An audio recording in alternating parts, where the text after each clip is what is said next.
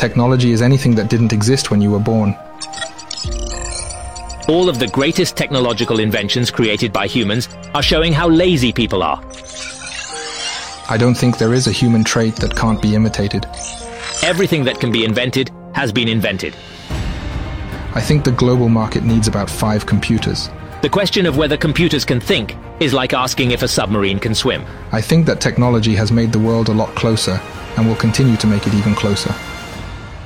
Welcome to podcast Ban Nati, story of internet.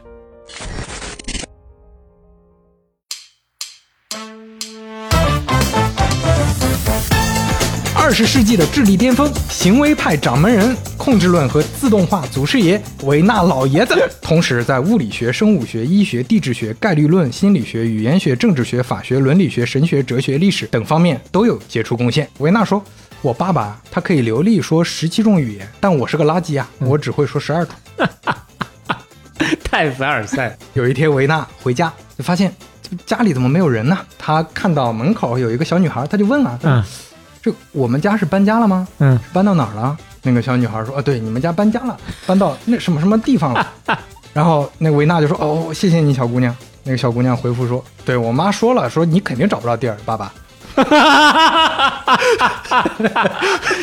什么玩意儿是啊？你就说维纳这个人走神儿了，走到什么程度这？也太科幻了！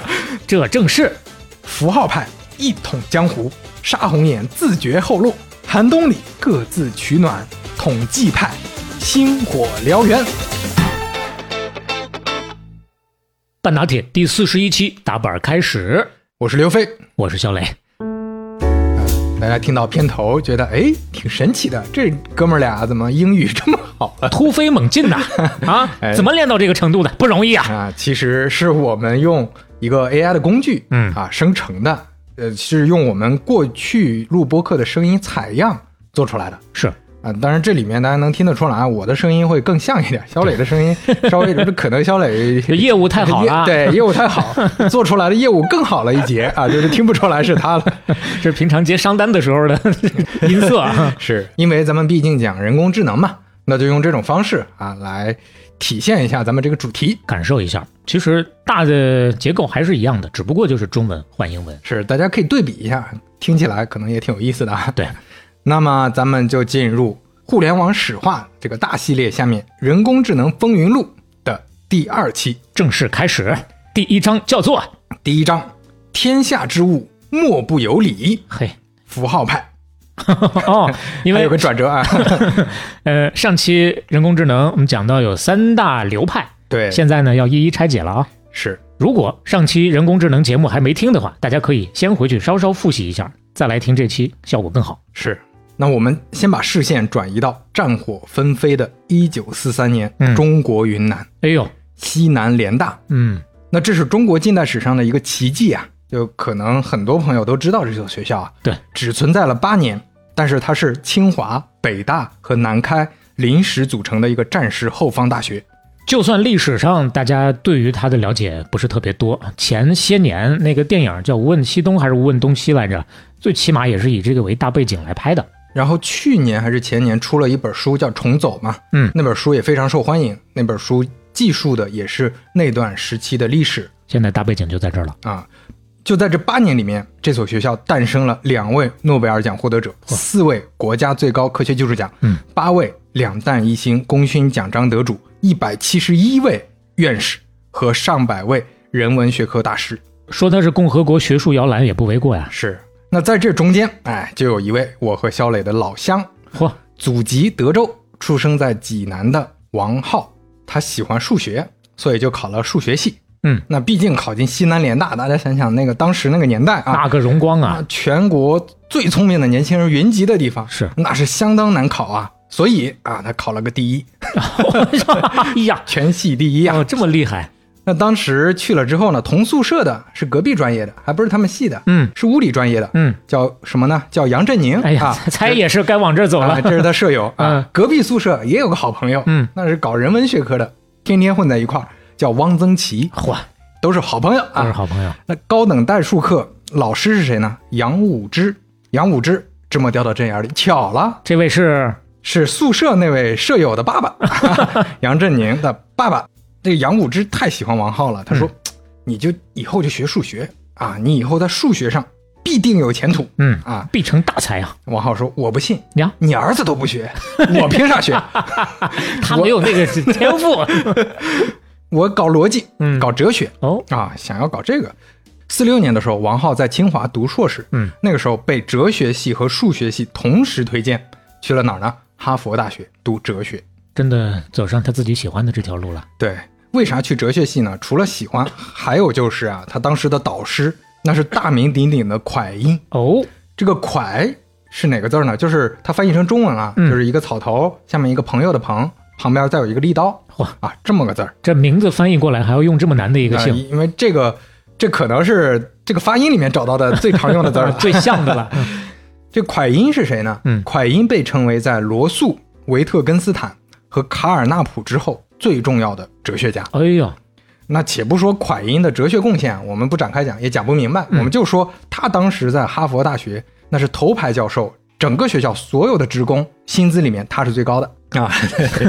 王浩啊，四八年哈佛博士毕业，嗯啊，这才去了两年，而且拿了一个东西叫 Junior Fellow。嗯，Junior Fellow 是什么呢？相当于高级博士后。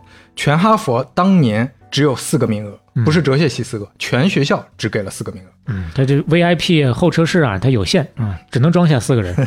然后他是历史上第一个拿到这个 Junior Fellow 的中国人。嗯，而且这个名额，这个车有多挤？哈佛整个历史上到现在为止给过的 Junior Fellow 只有二十个人，这么稀少，非常稀少。就哲学系啊，哦二十多个人，只有这些。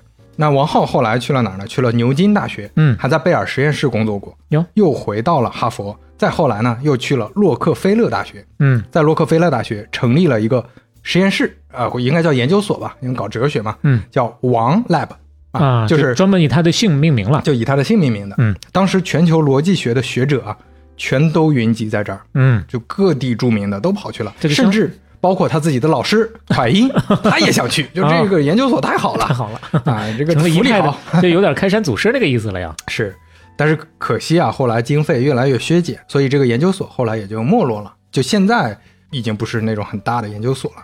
那王浩呢，后来也成为了华人科学家里广为人知的一位，当然还是没有杨振宁出名了。是是是，圈子里面啊，但他为当时的很多中国科学家提供了非常强的信心，因为那个时候大家还是觉得说，哎，美国那个科学家更厉害。但是现在也看到啊，外国的月亮也没有那么圆。哎哎，我们中国人在中国本土培养出来的，去那儿也能成为大师。不管是涉及到文化背景也好啊，还是人种的认知也好，都让大家有更多信心了。对，不过在七十年代的时候，王浩开始研究马克思主义，啊而且变成坚定的左派，他在海外到处宣扬说文革啊，这个有多大的功绩。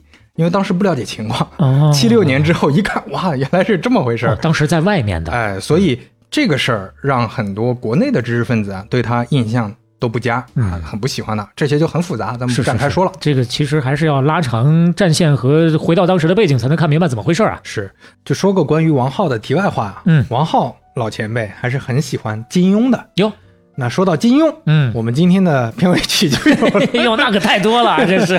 对我特别喜欢金庸小说改编的九四版的电视剧《倚天屠龙记嚯，》的主题曲《刀剑如梦》。呃，我们就作为今天的片尾曲，而且大家会发现这个片尾曲这个名字呀，跟今天这个故事里的刀光剑影 也挺像的。哟，那先做了一个小小的预告了，哎那咱听听后头怎么个刀光剑影法？来，嗯，那为什么我们要提王浩呢？芝麻掉到针眼里啊！巧了，王浩跟咱们人工智能的故事有一个非常有意思的交集，嗯。咱们就要提到第一期的时候讲到了嘛，一九五六年达特茅斯会议的时候，司马赫啊，也就是赫伯特·西蒙，嗯。还有他的那个算是亦师亦友的合作伙伴嗯。纽厄尔，他们两位不是做了一个机器，那个机器证明了罗素数学原理中的三十八条吗？嗯，还记得这事儿是吧？那？是当然，一九五八年的时候，你看两年之后，王浩搞到了一台 IBM 七零四这台计算机，并且用九分钟时间就证明了罗素那个数学原理当中的一阶逻辑，就是相当于简单的那一层的逻辑，嗯，一百五十条定理中的一百二十条，哦，就一大半儿都给证明出来了，并且在五九年证明了所有这一百五十条定理，还有两百条命题逻辑定理。也就是顺手就把司马大师给超过去了呀。是啊，而且这个呢，不光是在人工智能领域的历史上很有意义，他还启发了他自己的博士生。这个博士生呢叫 Stephen Arthur Cook。嗯，这个 Cook 呢，就是跟苹果的 Cook 重名啊。吓我一跳，我还在想，哎，怎么回事？这个 Cook 在一九七一年发表了一个论文，这个论文叫《定理证明的复杂性》。嗯，就是他从他师傅啊这个做定理证明这个逻辑出发，去研究了一下计算复杂度这个问题。就是这个复杂性的问题啊，咱们前面提到了，在达特茅斯会议里是一个非常重要的一个议题。嗯这个议题对后来计算机行业和人工智能行业的发展有非常大的启发的价值。所以他从这个机器证明定理出发，论证了计算复杂性的问题，并且成功提出了 NP 和 P 的概念。NP 和 P 是两种复杂度，嗯这个当然就我们不展开说了，嗯展开说可能比较复杂了。而且 P 是不是等于 NP，就是这么一个很简洁的公式，叫 P 等于 NP 问题，嗯成为了七大数学难题之一。哇啊，这里边还有就是这七大数学难题里边啊，包括还有什么杨米尔斯存在性与质量间隙等等 啊，这种嗯非常复杂的数学问题这。个数学难题已经难到基本上很多人一 听名字就听不明白了啊对，目前这七个难题还有六个没有解出来。哎呀啊各位朋友，如果感兴趣的可以自行了解，加油啊试试解一解。但是不要轻易入坑，可能一入坑一辈子呀就迈不出来了，啊，如果你入坑成功，而且解出来了，记得告诉我们一声 啊，家祭无忘。而且记得去找这个克雷数学研究所，人家有悬赏的，一哟百万美金呢，记得去拿。啊那咱们的故事就延伸着说，王浩用计算机解出这些数学定理要切入了。嗯，当太厉害了！不管是前面学数学还是后面学哲学，他能把这事儿整明白，就相当于也是一个全才吧。是，当时对于人工智能的路线斗争，咱们回顾一下，有三大门派：嗯，符号派、是，连接派，嗯，和行为派。但是呢，可不止这三大门派，在这门派之外，跟其他领域的科学家学者们也有各种矛盾和冲突，还有路线斗争。哦，比如说王浩，他就非常不喜欢司马赫和纽厄尔。不喜欢他们这一派。为什么不喜欢呢？因为这个王浩他对司马赫和纽厄尔做出来的机器啊，嗯一直非常鄙视，认为不专业。他原话说的是“杀鸡焉用牛刀”啊，用的还是中国典故，说他们啊拿着牛刀都没把这个鸡给杀，就这么嘲讽人家。啊而且，当然他批评的出发点是觉得这个数学定理证明这是数学家和逻辑学家搞的事儿。嗯。司马赫和纽厄尔他们的背景是搞心理学的呀，嗯，他们是但司马赫人工智能相关、计算机相关的。嗯。司马赫他也不是数学家，他们都不是数学家，可能也因为前面说过啊，他实在是太全才了，什么事儿都能沾点儿，什么事儿都能弄明白啊。但是他按圈子算的话，嗯。就是人工智能圈儿 OK 啊，你这个圈儿的，嗯，你又不懂这些东西，他出发点会有这么一层考虑的。那这个刚才说的杀鸡焉用牛刀的这个批评啊，还让很多原来就是在逻辑圈子的人自动就跟人工智能这个圈子隔离了，就我离你远点儿啊，离你远点儿。因为王浩毕竟是大师嘛，啊他有影响力，啊啊那所以人工智能的学者在这个方面，就逻辑学和数学上，还是受了挺大的打击的。哎呦，是这样啊？当时甚至说有逻辑圈的这些人啊，就看到说司马赫和牛二说自己这个程序叫启发式程序，嗯说你们启发式程序，他们自己在他们自己的论文里故意把他们开发的这个机器叫非启发式程序，就是你们这个也没有什么启发性，就故意恶心他们。哦，这么个意思啊。呃，所以你看这学者们的这个之间这个。同行都是冤家，哎相互 倾轧嘛。那咱们上期其实提过了，司马赫、纽厄尔都是符号派的人物。嗯，那我们也沿这条线再捋一捋，为啥说呃司马赫、纽厄尔非要去动人家啊逻辑学家、数学家在做的这个事儿？是，我们从历史上开始捋啊，从最早十七世纪有一位大数学家嚯，葛特弗里德·莱布尼茨。哦啊说到莱布尼茨，各位就都知道肯定都知道啊，嗯跟牛顿同时期独立发明微积分的那位。那他同时呢，也是大哲学家，嗯，他哲学方面也跟笛卡尔齐名的。嗯，同时，在物理学、生物学、医学、地质学、概率论、心理学、语言学、政治学、法学、伦理学、神学、哲学、历史等方面都有杰出贡献。啊哎呀，贡献了多少个贯口啊！这些个天才们真的是，这个莱布尼茨呢，他当时在人工智能方面也有贡献，嗯，提出了一个早期的想法，这也太早了，十七世纪啊非。常早。他认为阿拉伯符号系统它就是一个小的系统。阿拉伯符号是啥呢？就是数字嘛。嗯数字也是一个系统，符号系统嘛。比如说，对于阿拉伯数字来说，就是十进制的，嗯对吧？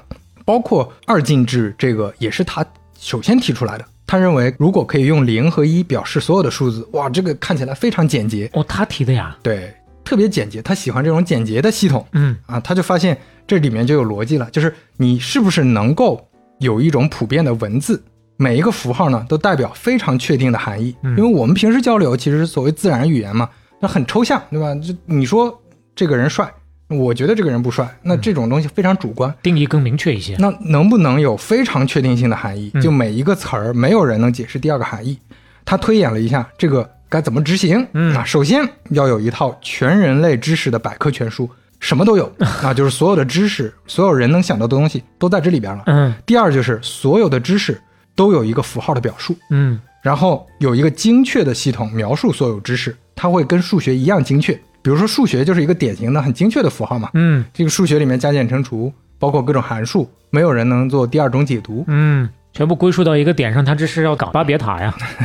最后符号跟符号之间能够互动、操作、推理、演算，哎，这不就变成一个机器了吗？嗯，那这个机器，他认为就能跟上帝对话了，嗯因为这个机器它知道所有的知识，对，同时它拥有确定性的东西在跟你对话。以那个时候的认知来看，可不就是嘛？是，所以他的这个假想呢，被称为莱布尼茨之梦、嗯啊，就是也像你说的，就那个时代嘛，所以大家都叫它梦，是一个梦想的东西。那大家都知道，连牛顿最后都搞着搞着都得搞去神学了嘛。是，那莱布尼茨之梦，这个本身也是图灵当时做图灵机的时候一个很重要的灵感来源、哦啊，他也参考了这方面的想法。嗯那这是第一次出现一个比较完整的对人工智能基本逻辑的一个论述。嗯那后来呢，乔治波尔这位科学家在一八四七年把逻辑过程整个用代数方式解决了。就是在之前，就大家想象不到说逻辑还能用数学的符号表达。那他找到一个方法，也就是布尔代数。布尔代数本身就是一个逻辑运算的法则，嗯啊，逻辑运算的各种公式和这种底层的原理，这个也构成了计算机的基础原理。哦，要是这么推下来的话，还真的能更好理解。结合前一期，原来图灵他们做的这些事儿，也都是踩在巨人的肩膀上一步一步过来的，不是凭空想象出来的。是，嗯那包括咱们上期也聊到，香农研究明白了一个事儿，就是继电器和电路怎么实现布尔代数。嗯这不是被称为当时世界上最伟大的硕士论文吗？那说明这个也能用机械的方式去实现嗯逻辑运算了。那这个就是一个非常大的进步了。从提出来到实现中间隔了差不多一百年吧。是，那一九一零年，数学家、哲学家波特兰·罗素写出了那本《数学原理》。就这个数学原理，他为什么要写这本书呢？嗯是想要把所有的数学原理都用数学方法和逻辑方法来证明，就是有点像一生二，二生三，三生万物。嗯就是我有一个基本的、最基础的一个公理之后，嗯我能不能通过这个逻辑推演，把所有公理、所有定理都给推出来？类似这样的事情，我们说过好多了，大家都是想要寻找这样简洁的、万能的东西。是，如果这个证实了，那我们以后就可以不用猜原理了，因为我们尤其早期的科学家吧，嗯但是说猜可能稍微有点那个。不是那么尊重，但实际上当时很多呃科学家其实是在验有一个想法之后再去验证，是，但是这个逻辑就不一样了。嗯你通过最本质的东西把所有的世界万物都给推出来。嗯，听起来就很迷人呐、是，那波特兰·罗素本身也是一位大师，咱们以后有机会再讲啊。他其实在数学、哲学、逻辑学、物理学、宗教学、历史学等等 都是大师，而且一九五零年拿的诺贝尔奖是文学奖。哎，是，那说到这儿，我们其实看得出来啊，搞这些研究的大部分当时还是数学家。嗯在研究数学的这些数学家里面，就是数学的最本质不就是数学哲学嘛？嗯那对于数学哲学来说，有三大门派。嗯，你刚刚那句话我得反映一下，数学的最本质是数学哲学啊，我我就就研究数学的本质，啊研究数学是怎么回事儿，那不就是哲学吗数学？哲学，对，嗯然后研究数学哲学的这个门派包括逻辑主义、形式主义和直觉主义。那直觉主义我没细研究啊，嗯 就就不展开说了。那逻辑逻辑主义、形式主义，逻辑主义研究的就是推理，嗯比如说刚才说的波尔代数这些，就是逻辑主义的东西。嗯形式主义就是把它怎么用符号表示嘛，嗯嗯一个研究推理，一个研究符号嘛，可以这么认为。那后来人工智能，大家其实也能对应上了，它其实融合了逻辑主义和形式主义，它既要研究推理，也要研究符号，对吧？那咱们前面也反复说了，包括图灵，包括后面的明斯基他们，包括那个刚才说的罗素，还有前面说的莱布尼茨，他们其实都想做一个事儿，就是把世间的知识用形式化的符号表示。这就是所谓的人工智能需要这研究符式，，对，这是这是形式主义也就是符号，嗯就是我尽量把这个东西用更确定性的表示。以前只是数字能表示，嗯后来发现逻辑也能表示，再后来就看能不能用更确定性的方式表达更多的事情？嗯那这个叫形式主义嘛。，OK，那对于逻辑来说，那就是推演嘛。就我看怎么把这些符号，让他们之间有各种运算、各种操作，最后推演出来一些东西。其实我们在座各位估计中学的时候也都接触过数学逻辑题嘛。就咱们除了加减乘除，也有那种所谓的定理证明，是，是吧？比如说左右颠倒的 e，嗯那就是存在的意思；然后上下颠倒的 a，嗯，字母 a，那就是对于所有怎么怎么样的意思。又回到高考了，大家应该都有印象，包括集合，什么有印象？该忘的都早忘差不多了。对于提一下，多少还能想起一些。对，您比如说对于集合，嗯就是这个属于哪个集合，这个数属于哪个数，中间还有个属于，那属于其实也是一个形式化的符号，嗯它来做一个逻辑之间的关联嘛，这些都是逻辑符号。所以你会发现在数学上已经逐步在接近莱布尼茨之梦了。那说到这儿，我们就知道为什么前面我提的那个问题嘛，人工智能为什么要从数学和逻辑出发，嗯去先去思考这个问题，因为那个已经被验证过了。我可以把很多逻辑的东西变成符号化，能让机器理解的东西。那未来是不是更多东西也能让机器用同样的方式理解？哦，这是这么一个关联思路。是。嗯，那我们说回现在的这个事儿来啊，哎呀，绕这个圈儿能把这个事儿说清楚，真的是不容易啊。我们说回现在发生的事情嗯啊，司马赫纽尔呢，他们的主要研究工作是围绕心理学和决策理论。这些呢，被逻辑学家认为你们来做定理证明，这属于民科啊，典型的民科。僭越了你们。所以为什么咱们前面说王浩做出来的比他们效果好？因为嗯王浩在这里面加入了大量的逻辑推演的规则，关键是他加了规则。嗯，那司马赫和纽尔不太认同他加规则，为啥呢？因为你人工智能是应该推演啊，嗯就是我让机器自己去推演。嗯你加了这么多的规则和这么多的个人演绎，个人去就推动了这么多事儿，那这个显得没那么智能。啊，这就有点像是上一期我们上上期啊，我们说到的香农做的那个老鼠走迷宫的事儿了。是，嗯，就是给他规定好路线了，看起来他确实是在走迷宫，但他不是自主的在走迷宫。对，那但这个具体展开有很多了，他他也不是那么去完全按照规则的，对嗯。对它这规则的部分多一些，可以这么说，嗯嗯，所以这个事儿让呃司马赫牛二一直比较尴尬。比如说，他们在一九五六年就把他们那个机器怎么做的写成论文了，嘿，投给了一个杂志叫《符号逻辑杂志》。那这个明显是逻辑圈的嘛，嗯啊，退稿了，说你们这个不行。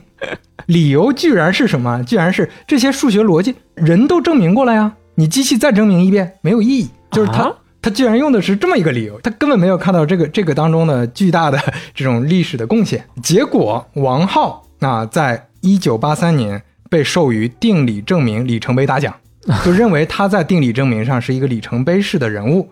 他只不过就是看到他们做了，自己顺手重复了一下而已，提高了一下而已。那王浩自己肯定不是这么认为的啊，就是 这是肖磊说的，就是王浩是他们在他们之后做的，但是王浩做的确实更好，嗯或者说王浩的影响力更大，嗯嗯嗯所以他被认为是定理证明的开山鼻祖，哦还获了这个奖。那司马赫就在回忆录里就很愤怒啊，嗯说明明我们在五六年就先做了。凭啥他做了一遍就归了他呢？啊，这个太双标了！这个事儿他俩这确实有点想骂街。这么说的话，图灵也想骂街。明明计算机我自己想出来的图灵机，我先开始下手搞的，结果最后就慢了一步。是，那司马赫牛二当时在五六年、五八年受受到这个排挤，那是不是麦卡锡、明斯基啊这两位老师？嗯，就刚咱们前面也提到了，这四位都是符号派的大师，祖师啊，祖师爷也是。他们作为同是人工智能圈的，是不是就是互相支持呢？嗯，没有 啊。一方面确实是他们本身理论思路上也不太一样，嗯，另外是一个也很实际的问题，有就是抢风头的问题。哦，就麦卡锡呢，他在达特茅斯会议之后啊，到处演讲。啊演讲的时候就总结一下我们这次会议圆满成功了，而且这我们有什么贡献，我们对大家有什么启发啊，嗯到处讲。司马赫和纽尔的生气啊，明明这个会上我们拿出来的最干货，嗯，凭什么你去讲去总结我们的这个学术的成果呢？这这这样的就让人很讨厌。那麦卡锡也觉得凭啥呀？凭啥我不能总结？我召集的这个会议，你有本事你召集去。那这两边就开始扯皮，最后就是做了一个让步。麦卡锡说：“那可以，我来总结啊，接下来我总结完了，你们俩上啊，你们俩上去讲你们的机器，嗯我也不管了。最后达成了这么一个和解。嗯，做了一个组合，绑定出街。咱们上期也提过，纽厄尔和司马赫都在卡耐基梅隆大学，嗯所以他们可以称为卡派啊。麦卡锡在斯坦福大学，嗯所以可以称为斯派。哎这个卡派和斯派呢，那这两派也是有路线上的不一样的，嗯，但是都是符号派。咱们就沿着符号派的这个路线情况跟大家讲一讲啊。首先，麦卡锡在一九五八年发表了一篇论文，叫《常识编程》。你单从这个名也看不出来啥，是，但是他提出了一种将计算机所处理问题的范围从特定专业领域推广到常识生活这些一般性问题的设想啊，这么一个常识，我以为是长短的长啊，呢。常识对。而且你听他这个描述啊，就跟我们刚才聊的有点类似，是只不过他提出了更进一步的想法。嗯，他设计了一个假想的一个机器，叫 Advice Taker，嗯建议接收者。哦，这是一个他假想的理想系统。这个系统呢，就是以我们刚才一直在说的形式语言来输入和输出的一个计算机程序。那我们稍微说一下，大家就容易理解了。比如说啊，各位在座的，你要听半拿铁，主语那就是各位每一个听友。嗯，听之前你可能要打开手机，打开和手机啊，我就给你形式化；打开 APP，APP 也给你形式化；打开某个单集，点击播放，播放过程中遇到好玩的地方，各位可能会点个赞，对吧？可能会分享给你的朋友，志同道合的朋友分享一下。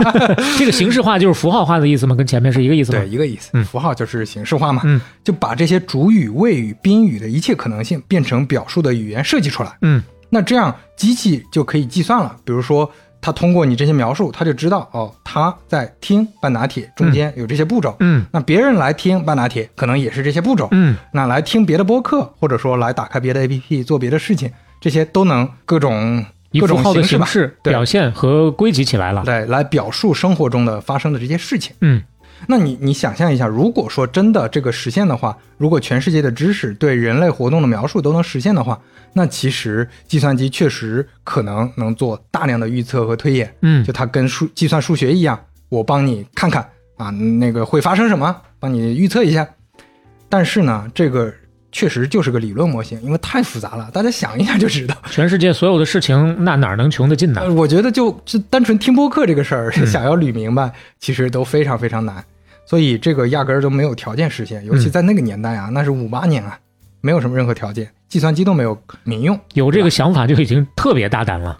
那一九六零年呢，麦卡锡又发表了一篇递归函数的符号表达式嗯以及由机器运算的方式第一部分，第一部分，对，提出了七个简单的运算符和用于函数的记号，来实现一个完备的图灵机语言。他已经开始做这个事情了。对，有没有很耳熟啊？那就跟我们上期提的那个 brain fuck 那个脑残语言差不多。嗯只不过呢，它这个还真不是行为艺术。其实它这个我我们现在一听就知道，就是计算机语言的最最早的一个表述。嗯，这个表述他自己没有实现，但是他没实现，他他写了论文，但是他并没有出产品。对，但是他的学生 Steve Russell 史蒂夫·罗素成功的在 IBM 704上开发出来一个语言，哦，叫 Lisp。嗯，这个 Lisp 语言就为什么叫 Lisp，就是 List Processor 列表处理的意思。这门语言至今仍然健在啊，啊就在六零年那个做出来之后仍然健在，并且是最重要的人工智能领域的开发语言。为啥？因为那个时候没啥计算机语言、c 语言在后面还是十十几年之后的事儿了。所以那个时候大家想做 AI，那我得用 Lisp 呀，哦，只能用这个，只能用。Lisp。现在有很多的老老的那个代码架还都是是 Lisp，所以你只能在这个基础上用 Lisp 接着写。哎呦喂，而且它是目前还在使用的历史上第二老的计算机语言，嗯，第一老的是 Fortran。对，所以说其实麦卡锡也算是包括跟他的学生吧，无心插柳啊，也成了计算机编程语言领域奠基人的这个位置。向阳花木易为春呢。那这是讲到麦卡锡，接下来说一下司马赫和纽厄尔之后，嗯他们其实对符号派的贡献，在五零年到七零年代也不小，而且可以说比麦卡锡、明斯基还要大。嗯，在一九五七年，他们发布了一款机器，就你看人家都是先发机器，叫 GPS，哎呦喂，不是那个 GPS，General、啊，这个 GPS 怎么解？General？Problem Solver，哦，名字起的这么大，名字起的特别大，嗯。很屌，就是叫一般问题解决器，就是其实你看它这个逻辑还是在麦卡锡前面提到的那个逻辑之上，嗯。就是我能不能用机器解决一般性的问题？我怎么解决呢？它这个机器就有一个核心逻辑，嗯。就是把大的问题拆小，哦。做问题分解，哦就类似数学公公式，可能很多数学上的问题，我是用拆解的办法，那我能不能把大问题拆小？这个其实本来是认知心理学上的一个理论，哦司马赫他是学心理的嘛，所以他比较熟这个东西，但是啊不好做呀，这个怎么做啊？这个机器是做出来了，解决不了问题啊。对这就好像是看的某个电影，具体哪个是忘了，什么分歧终端解决机啊？你你记得吗？那个吗？我记得啊，啊，就是一个剪刀石头布的那个东西。是，嗯，他们花了十几年时间在这个机器上，嚯，但是基本上也主要是在理论上给大家很多启发，就这个确实很重要，给启发，但是没有解决实际问题。哦，指啊明了一个方向。指明了方向。那在一九七五年的时候，司马赫和纽埃尔获得图灵奖。为什么说到这么后面这个时间呢？那是因为他们获得图灵奖的这个原因和他们在获得图灵奖之后发表的演讲稿的内容，其实都指向了他们最重要的贡献。嗯，这个贡献可以用两个词儿表示，一个词儿叫符号，一个词儿叫查询。符号我们都知道啊，他们俩在符号上面做了更进一步的一个优化，或者说一个表述吧。嗯，这个叫物理符号系统，其实还是刚才 Advice Taker 的啊，就是麦卡锡做的那个进一步基础上的理论。那么他们这个理论呢更具象了，就不并不是说把所有东西就是形式化，你你做的任何事情，你的一个动词、嗯一个宾语、一个所有的形容词全都给你形式化，那这样肯定不靠谱嘛。所以他们想的这个符号叫模式。比如说，当我们看到一个苹果的时候，我们脑海里会产生模式，比如说水果，比如说甜，比如说酸，嗯等等，这个可能就是模式。比如说看到黄连就知道是苦的，比如说看到刘飞、小磊就知道是帅的啊，对，就类似这种，这个这个叫符号的映射，嗯就他们抽象了一层，在这个基础上，是不是能把物理世界的一些东西对应到符号里？它的分类就更简单一些了，相对。对，就他们在抽象这个层面嗯跟实体世界的关联，他们做的更进一步了啊，相当于另外一个刚才说的查询，那是一个什么样的理论呢？叫启发式搜索。嗯这个启发式搜索也不是一个精确的表述，就不是说有一种搜索算法，第一步、第二步、第三步不是这样。但是他们提出了一个方法，大概是为了降低成本，不应该用那种暴力方式去解决搜索的问题。就是你会发现，不能穷举啊。对，不能穷举嗯，穷举就是一种暴力的方法，嗯那就是硬算嘛。计算机很容易会硬算这些事情，嗯，但是你会发现，人类在日常生活中解决问题肯定不是这样。比如说，我们开车啊，从北京的望京要去五道口，嗯具体的路线虽然不清楚，但是我们知道出门你得往西去，对吧？你知道五道口在西边，嗯那往西的路线里，你又会发现，哎，走高架好像更快点儿。那我不管走哪个高架，我就先试一试，先上个高架往西走。那这是正常人类决策的思考方式嘛？所以说，启发式的搜索也是这样，就是你先想一些办法，先别直接去枚举和去算，就是所有的路线去五道口的路，那你这算不完。但是你如果先有一个大概的，先解决一个启发式的，就是这就是启发式的意思嘛，就我先有一些启发，先能框定一些范围，然后慢慢的启发式的去搜索下去。机器也得学会抄近道才行。对，就这个成本就更低了。嗯所以这两个是他们获得图灵奖的最重要的贡献，也是人工智能整个大厦基石里面很重要的两块组成部分吧。嗯这么听起来最早的砖 确实就有点那个所谓智能的意思了。是。嗯，它会抄近道嘛？说句题外话，就是司马赫和纽瓦尔在七五年同时获得图灵奖，这是图灵奖第一次颁发给两个人。哦啊，当时坊间一直讨论啊，就他们肯定会获，但是谁会获得这个图灵奖？到底是谁呢？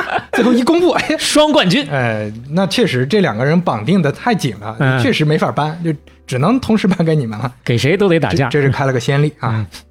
那刚才说的启发式搜索啊，其实在人工智能领域也后来没有解决很实际的问题，但是在心理学、经济学、决策论等等学科无巧不成书，都结出了参天大树。哦，就我们说的司马赫为什么能七八年获得诺贝尔经济学奖，嗯，就是从启发式搜索提出来一个东西，叫经济学里的有限理性模型嚯啊，这个获得了诺贝尔经济学奖。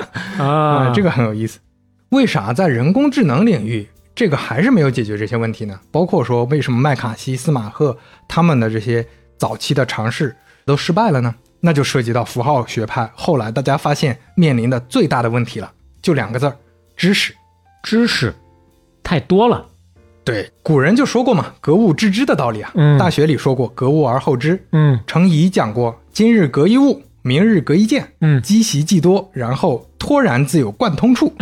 朱熹也说过：“人心之灵，莫不有之；而天下之物，莫不有理。唯于理有未穷，故其知有不尽也。我们人工智能都讲到程朱理学了啊。”所以说，人的认知是从外部来的呀。嗯为啥说你要认知，你得读万卷书，行万里路呢？嗯没有这些都是白扯呀。嗯，闭门所以说不能造车。所以说刚才说的那还是逻辑的问题或者规则的问题。OK，你说的对，物理世界的这些所有的事情，嗯你要沉淀到符号，让计算机理解。OK，启发式搜索，你能让计算机成本更低的去解题也 OK，但是计算机怎么掌握这些知识呢？就是原材料怎么给它提供一下子？没有办法提供啊，这嗯太难了，因为太多了，太多了无数的知识，还是刚刚那个问题。特别特别多。嗯就科学家们发现，本来就当人类小孩养嘛，结果发现人类小孩那是到处看东西，到处去尝试做东西。随时在摄入。啊计算机没有嗯五官啊，嗯没法认知现实世界，你所有的事情全都要灌给他。呃，大家本来想的是懂逻辑之后啊，知识不就是告诉他就行了？发现反而这一步，哎、唐突了，最难啊，这个是最难的，太多了。哦就包括咱们提过的，去开这个达特茅斯会议的塞缪尔，他当时做了一个跳棋程序，嗯这个跳棋程序是死记硬背了十七万个棋局，当时打败了美国跳棋的周冠军。但是这十七万个棋局，那是萨缪尔一个一个啊，当然他不肯定不是说是手书敲，啊但是他是批量的放进去的，而且啊这还只是一个棋局的数据，就是你靠人输 这些东西，太难了，太难了那。根本输不完啊！嗯你就想嘛，哪怕是一本百科全书，你就给一个小孩儿，你去读读两年，他能知道啥呢？他也就背了一些词儿，对吧？嗯也就知道了一些句子。他真想理解现实世界，根本想不明白的。计算机不是活的。所以知识的问题，一直到七十年代初都没有得到很好的解决。到了七十年代中后期，才想到了一些办法。那什么办法呢？我们下期再讲。哎呀哎呀哎呀，你这个饵可是你是叫什么？挖下陷坑擒虎豹，撒下香饵钓金鳌啊！对，这个香饵啊，就是符号派在后一个阶段的故事。咱们今天只讲到第一个阶段。好，接下来要讲第二个门派了，进入第二章，论迹不论心，行为派。我们把视线投向一八九四年的美国密苏里州，嗯有一个人叫诺伯特·维纳，出生在一个犹太人家庭。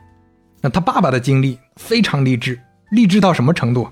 就是我就没见过这么励志的。啊，初中学历毕业，嗯十八岁啊，一个人从白俄罗斯跑到美国去打零工，不光打零工，那我们想象的打零工就是洗盘子嘛，嗯，那可能确实洗过盘子，就打零工，打了打着打去了哈佛大学，成为了哈佛大学的语言学教授，啊，年仅三十出头啊，这是怎么 一边打零工一边学习啊？就是超级励志，对啊，啊。全靠自学，初中生靠自学成为了哈佛大学的教授，语言学，啊。哇天哪，所以维纳那从小就是经过熏陶、嗯。啊，也非常聪明。也，可能是基因好。对，三岁的时候，人家就能读格林童话了，而且那个时候就开始读科普读物，啊。对科学产生兴趣了。嗯。但是呢，他童年有一个致命的阴影，感觉跟肖磊之前优衣库那一期讲过的刘景正差不多，哟，他爸对他还挺严的。特别严格，就觉得聪明嘛，嗯聪明，那你可不得成为天才嘛？你看你老爸这么励志，你得不能落下。是你必须成为天才，嗯你没有别的路可走，我告诉你，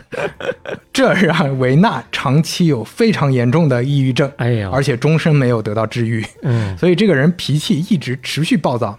就是有兴趣的朋友，如果看他的一些轶事，就嗯会发现这个人是科学家里非常少有的性格哎呦，啊、同时呢，他还有一个特色，就是高度近视，因为从小看书太多了，嗯而且家教非常严格。他近近视到什么程度啊？就摘了眼镜，差不多就是盲人啊盲，了就就到这个状态。他后来在大学里面就是扶着墙走路啊，哇，就看不清楚道儿。谁都不扶啊。就扶墙。对，但不说这些，作为天才的，他的天才之路还是很顺利的。嗯，十二岁考入大学，你没有听错，十二岁考入大学，十四岁数学学士毕业，嗯。这个时候进入哈佛，成为了哈佛大学的研究生。那期间呢，就嗯到处跑去找全球的大师去学习，哎呦，跑到英国去跟罗素学嗯。逻辑、嗯。学哲学，跑到德国去跟希尔伯特学数学。啊，这个罗素不多说了，伟大的哲学家、逻辑学家，前面提过了。嗯希尔伯特那是十九世纪末二十世纪初最有影响力的数学家之一，而且就因为这一个人，德国的哥廷根大学成为了世界数学中心。哦，啊，这他包括这个希尔伯特也是一九零零年国际数学大会提出了二十三个问题，他提出了这些问题，这些问题就成为了后来新世纪所有数学家研究的方向了，指哪儿打哪儿。就你想嘛，维纳都是跟这些世界顶级大师学习呀、嗯然后是十八岁哈佛大学哲学博士毕业，十八岁博士毕业，嗯但是因为性格原因啊，好像当时跟校方没有达成一致，嗯没有留校，所以去了 MIT，一直在 MIT 从十八岁干到去世退休，哦一直就在 MIT 了。从一而终了。所以他的很多故事也在 MIT 流传。嗯那么说几个小故事啊，比如说有一次他在那个 MIT 大门口跟人聊天儿，聊着聊着快聊完了，维纳突然问他说：“刚才你见到我的时候，我是从左边往右边走，还是从右边往左边走的？”那个人说：“啊，你是从左边往右边走。”维纳说：“啊、那那就行了，那说明我吃过饭了。哎 就是他在判断是不是刚从食堂出来。啊，就心思没有用在这些日常事务上。还还比如说，当时有一个硕士生，嗯他的一个硕士生回忆说，他当时跟一个中国朋友，嗯在一家咖啡馆里喝咖啡，看到了维纳，就说：“哎，维纳老爷子来一块儿，咱们聊聊天。”维纳就过去了，当场就跟那个中国人说起了普通话，但是对方不太会说普通话，因为是广东人。啊，维纳一看，哦，那没关系，我用广东话跟你说。然后当时对现场大家都震惊了。嗯维纳怎么说？维纳说：“我爸爸他可以流利说十七种语言，啊，他是语言学教授嘛，对，但我是个垃圾啊，嗯我只会说十二种太凡尔赛。啊。最夸张的一个故事，也是我最喜欢的一个故事。嗯有一天维纳回家就发现，这家里怎么没有人呢？走错门了。没有，他看到门口有一个小女孩，他就问了，嗯这我们家是搬家了吗？嗯，是搬到哪儿了？那个小女孩说：“啊，对，你们家搬家了，搬到 那什么什么地方了。”然后那维纳就说：“哦，谢谢你，小姑娘。”那个小姑娘回复说：“对我妈说了，说你肯定找不着地儿，爸爸。什么玩意儿是啊？你就说维纳这个人走神儿了，走到什么程度这？也太科幻了。当然，因为这个故事流传甚广，后来就是有人拿这个故事去问维纳，说你这是不是真发生过这种、啊这么 奇幻的事儿？对啊，维纳说啊啊啊，我还是记得她是我女儿的当，时注意力没在这个但。是其他的啊差球不多。哎呦喂，哎，就是这么一个大师，一个奇很奇怪的大师。为什么能这么年少有成就？也就是把所有的没有用的精力全部收束到他的学术上来了。是，然后维纳呢，在数学、物理、工程、生物、哲学多个领域有巨大贡献。嗯，但是他最重要的贡献是在一九四八年的一本书。那如果听过上期的朋友，可能还记得啊，香农发表《信息论》也是在一九四八年。哎，这在哪儿记去？这个具体的时间太难了。对，但是都是在二战之后。嗯，而且维纳跟香农有多么芝麻掉到针眼里呢？哟他们都是贝尔实验室的同事，同事而且都参与了防空火力控制系统的工作。嗯，而且维纳写的这本书啊，这里面有大量的内容就是跟信息通讯有关的，只不过他在信息通讯基础上做了更多的推演，提出了更多的理论。这些理论包括控制和反馈，就是我不光通过信息的输入输出去处理这些信息，同时我根据信息去做反馈去控制。你比如导弹系统就是一个典型的控制系统嘛，所以它这个成果做出来形成的这本书就叫《控制论》。哦，控制论是他写的哎。有一个说法是啊，维纳为什么起名叫控制论啊？嗯，有一部分原因是香农已经先发了信息论了，换个名只好换个名儿啊那那不然也可能叫信息论啊。控制论大名鼎鼎啊。而且一段时间内，他们俩关系有点敏感哟。怎么说呢？因为香农是信息论之父，嗯，学术圈很热，维纳就有点不高兴。我也想找个爹当当啊，这是嗯，他他是跌啊，他是控制论之父啊。啊啊，所以嘛，所以但是但是问题是，信息论提出来的这些东西，他在控制论里也都提出了哦类似的理论。这有点牛顿和莱布尼茨的关系了。对，就很多人也对比他俩，但是好在啊，他俩不是像牛顿和莱布尼茨那种，就是明着就互相怼了。嗯嗯他俩其实不都不是很喜欢对抗的那种人，包括后后来我们上期也提到嘛，香农就退出一线了，啊，对，所以他们玩去了。基本上没啥冲突。嗯他们既是合作伙伴，又是竞争关系。包括“控制论”这个词儿啊，香农还是很支持他用这个词儿的。嗯当时他写给维纳一封信，这个信里他说了一句话，说你就用“控制论”这个词儿，罗伯特，为啥？因为没有人知道这是什么意思呀、你到时候跟人吵架，哎，你就绝对优势，因为那个解释权在你手里。啊嗯 就为什么说控制论是一个不太常见的词儿？因为它用的不是什么 control 这种常见的词汇。哦，控制论的原文是 cybernetic，cybernetic。这么 cyber，cybernetic 嗯 netic 是什么意思呢？就是原理、方法。嗯，维纳说他这个控制论的词儿是从希腊语里找到的，嚯，意思是掌舵的方法和技术，嗯就开船的那个掌舵。那你听起来也很大了也也挺形象的。嗯就是我要控制一些东西嘛。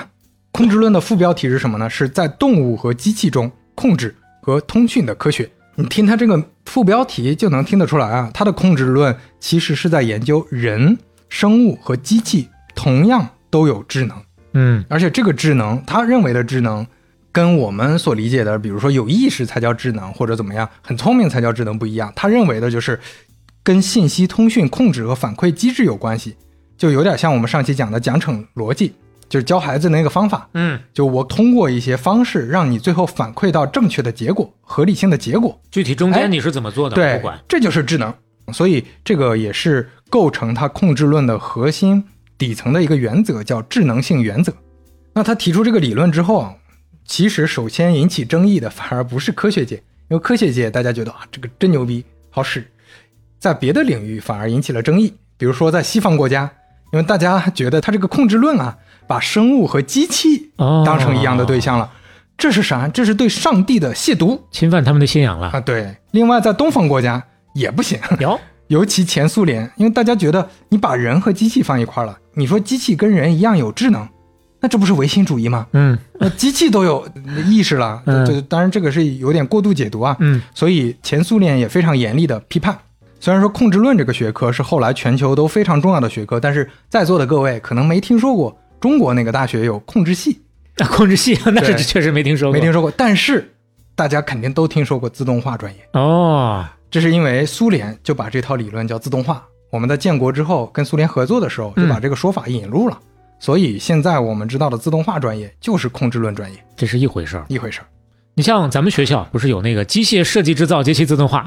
对对对对，所以你能感知到说，呃，虽然它跟香农那个理论有很多交集，但是它其实最后的重点都是落在机械和工程上的。嗯啊咱们在聊符号派的时候，其实提到了莱布尼茨。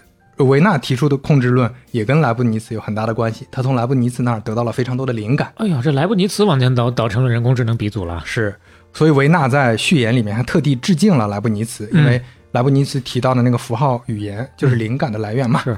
那控制论的细节咱们不多说，总之观点就是机器跟人一样啊，机器对于输入的信息得到输出，这就是智能的体现。刚才说了，你不要纠结是是人还是生物等等，这都不一样。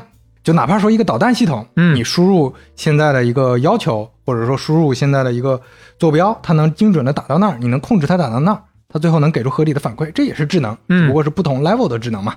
当时 MIT 还有另一个知名教授叫罗德尼·布鲁克斯教授，他的当时就提出，智能只取决于感知和行动，就是感知到环境信息，做出恰当的行动，不取决于表达，不取决于推理。就他甚至把这两个都刨出去了，我不关心推理和表达。所以你刚才我们虽然听起来符号派和控制论这些来源都是莱布尼茨，但是其实走向了两个不同的路，完全不一样。一个去研究逻辑和推演了，嗯一个去研究行为和反馈。一个是两头儿，一个是中间儿。那这时候呢，冯诺依曼也跟维纳一块儿搞项目，因为他们在一块儿嘛，都在哦 MIT 嘛。嗯那他就劝维纳说，这个人类大脑啊太复杂了。当时对于人类大脑神经学这科学也刚刚开始起步，咱们不如研究点儿比较简单的生命体，比如说病毒。嗯维纳没听他的，我我不想给你搞这些东西，所以冯诺依曼自己去搞，嗯，而且在一九四八年左右提出来一个理论——自复制自动机理论。哟，这是研究病毒真研究出成果来了。对，他就基于病毒的这个逻辑啊，嗯提出了一个理论，呃说起来不复杂，大概就是机器能不能把一些零件组成跟自己一模一样的一台机器。嗯那这个在工程领域当时是天方夜谭，但是在生物领域是司空见惯啊。那大量的生物都是这样的逻辑，你是一只狗，你是一只猫，那最后你就能生出来一只狗一只猫，跟你差不多。嗯但是工程领域做不到这样，完全做不到。所以他提出这个理论，他认为这个可能是走向人工智能的一个可能性吧。那不又涉及到你上期稍微讲过一点的这个跟 DNA 携带信息有关的内容了吗？对，但是当时 DNA 的结构还没被发现呢，哦，所以他是提前了四年提出这个理论的。四年之后，在五三年的时候，DNA 的双螺旋结构被发现，跟他说的一毛一样。差一点就把诺贝尔生物学奖颁给他了呀。那他没研究 DNA 嘛？嗯嗯 但是这证明了，因因为病毒本身还是个简单逻辑，但是 DNA 自己复制，并且开始用他自己的公式和非常精细的信息传递的方法，让蛋白质也能这反复的造出来，一一小块 DNA 它就能复制整个人出来。嗯那这种就是一个工程学上的奇迹啊，就是人是实现不了，工程也实现不了，嗯但是生物上已经完美复现了这个自复制自动机理论。嗯当然，自复制自动机理论啊，本身到如今也没有实现啊，那大家都知道没有实现。嗯但是它启发了非常多的研究，比如说冯诺依曼自己那就是计算机专家，所以他就写了一个程序嘛，病毒写程序，可以自我复制的计算机程序 啊，没错。一九四九年，这个程序是世界上第一个计算机病毒哎呦，啊。冯诺依曼也被称为计算机病毒学之父。嗨，这这他这挺多的爹的头衔呀。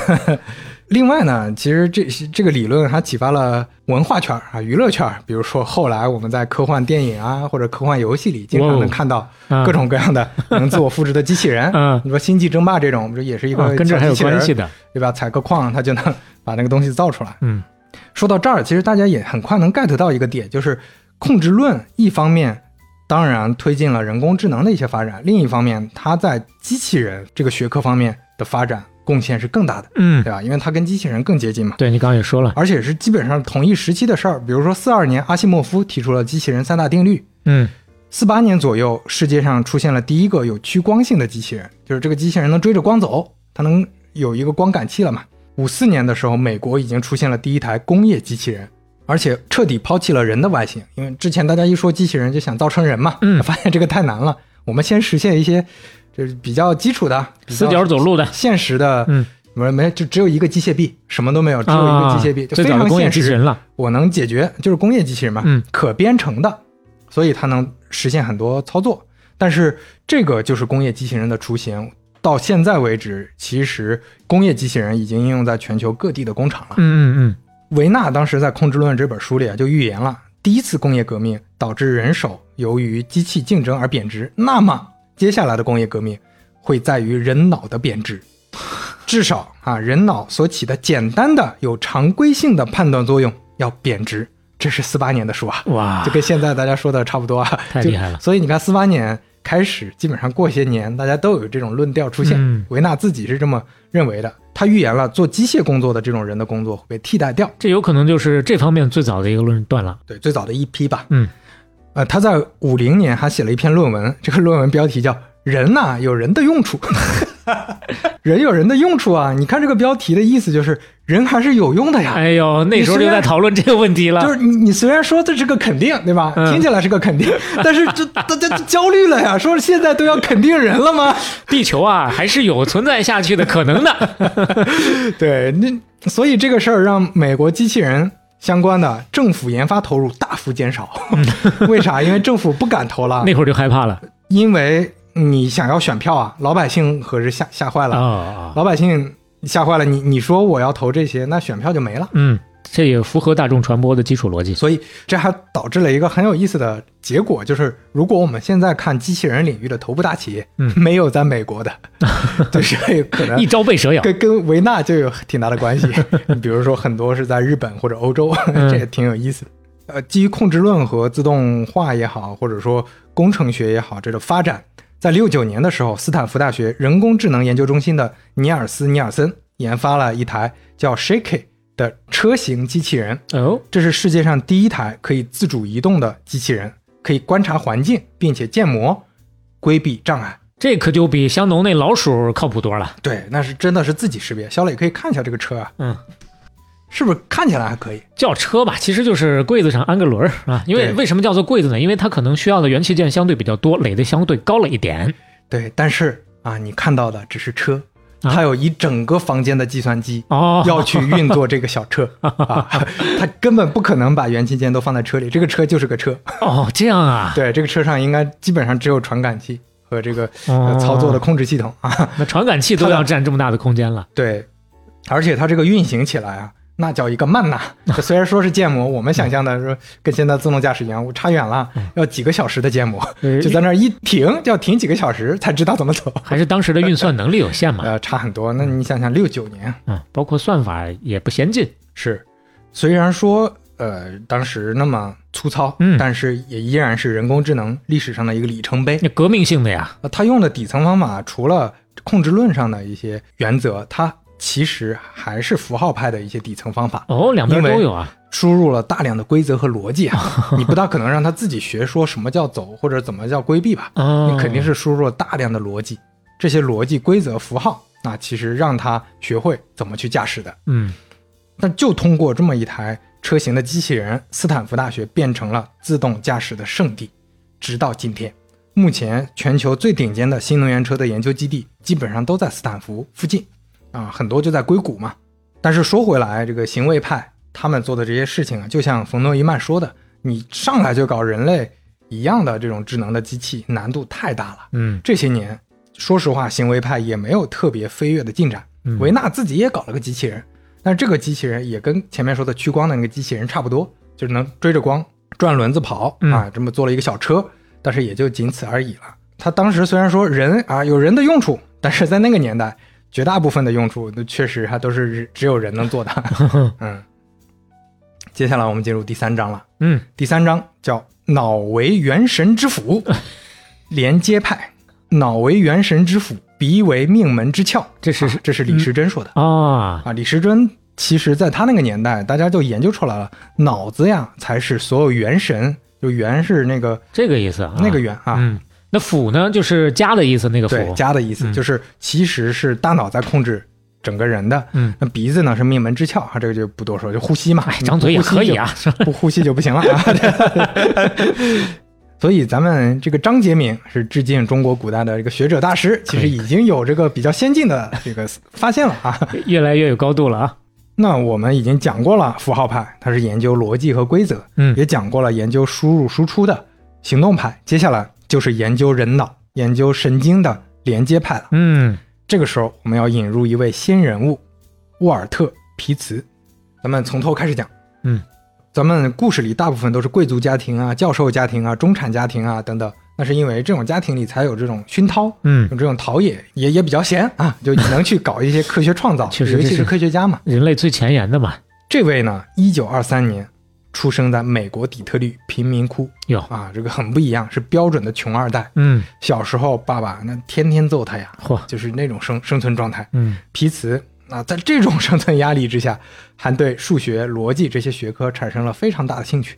太不容易了。十二岁的时候，自己在图书馆里翻翻翻，哎，翻到了一本书，叫《数学原理》。你看，哎，作者罗素，翻一翻，看一看哎呀，啊，这本书咱们前面其实出现过很多次了啊，嗯，它读起来真过瘾啊，好看。聪明啊。三天三夜废寝忘食。嗯这本书那不是一个很薄的书啊，这本书一共三卷，我查了一下，两千多页呢嚯。而且这两千多页不是看小说啊，嗯这两千多页全是公式、定理、证明，那费多少脑子呀？全读完了。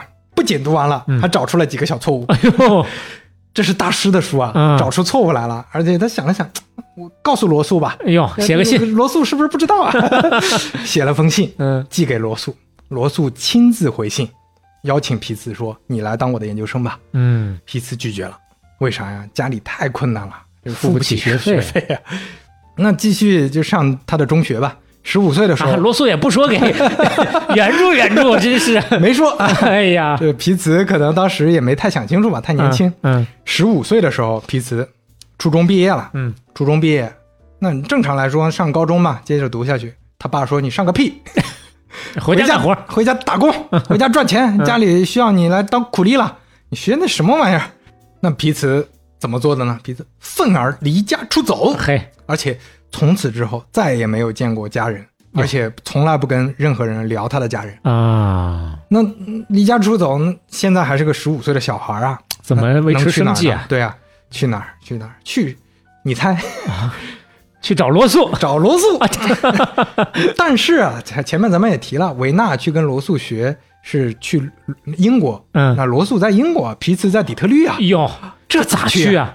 芝麻掉到针眼里了。他打听到罗素正在芝加哥啊做访问学者呀，芝加哥那就进了，想办法，想办法，想办法。然后就辗转吧，嗯来到了芝加哥，还真的到芝加哥大学找到了罗素啊。太厉害了！罗素跟他一聊，聊完之后，哇，那就是邻居买了震楼机呀、震撼到家了。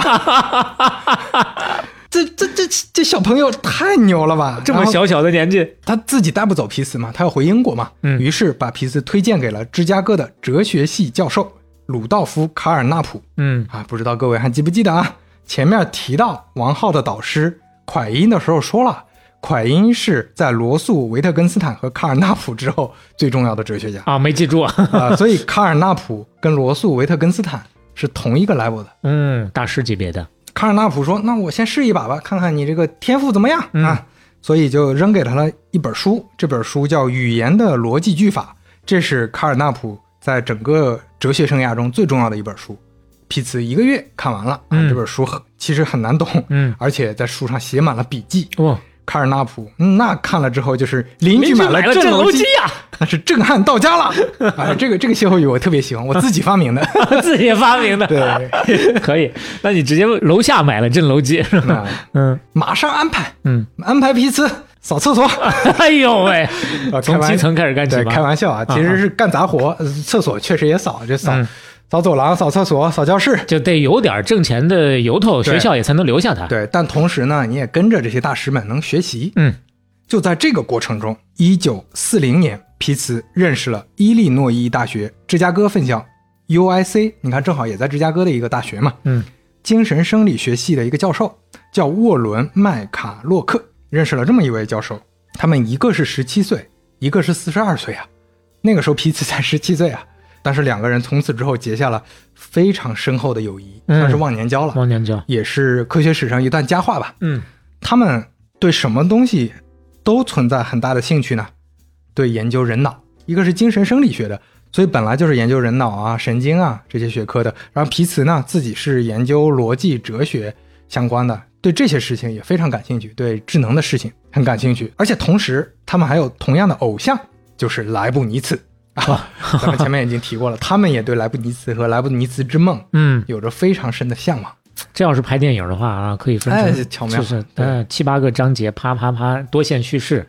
而且最后都集中在你，你真发现三大门派嗯都站在了同一个巨人的肩膀上，都是莱布尼茨。嗯当时啊，研究这些的时候，麦卡洛克给皮茨补充了一个非常重要的科学基础，就是这是皮茨之前不是那么深入了解的，就是二十世纪初的神经科学其实已经发现了神经元，而且神经元的运作原理大致也知道了。嗯神经元细胞树突受外部刺激达到一个阈值之后，就会沿着轴突嗯向其他神经元放电，嗯发出脉冲信号嘛，其他的刺激突触，嗯对吧？然后突触和它相邻的神经元细胞树突交换神经递质，完成信息传递。是反正最后都是电信号来传递。，生物学都学过。所以你看，大脑的这么复杂的活动，大家本来会觉得大脑有好多复杂的逻辑，嗯但是最根本的逻辑居然就是这么基础简洁的神经元的同样的一个运作逻辑构成的，太巧妙了。他们他们就想着，那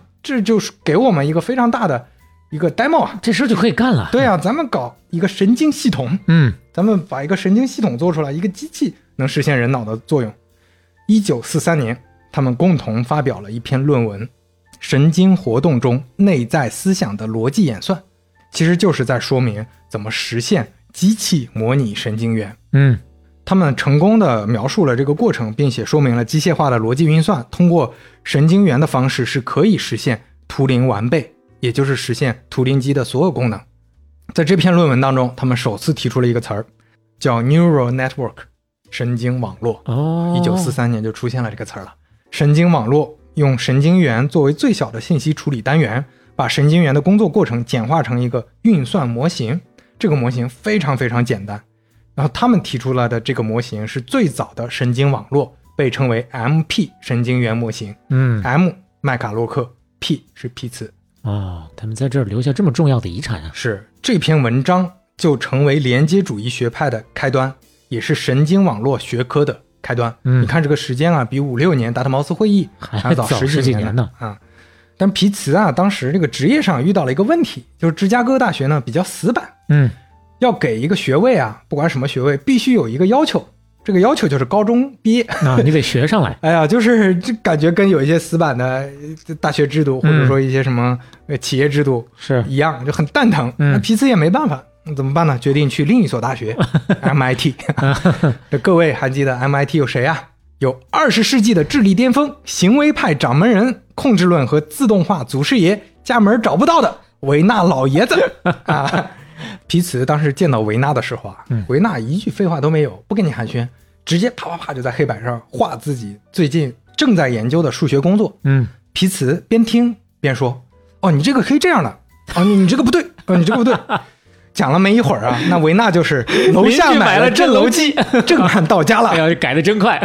嗯他后来评价呀，毫无疑问，这是他的原话。嗯毫无疑问，皮茨是我见过的全世界范围内最厉害、最杰出的科学家。哇，如果他不能成为他这一代最重要的两三个科学家之一的话，我反而会感到很吃惊。嗯，那这块材料就浪费了。那维纳当场就许给了皮茨一个博士的名额，嗯就说你来读博士，到时候给你学位。随便给。二十岁的皮茨，一九四三年的 MIT 开始全力搞他跟这个麦卡洛克的大脑思维模型，嗯目标是什么呢？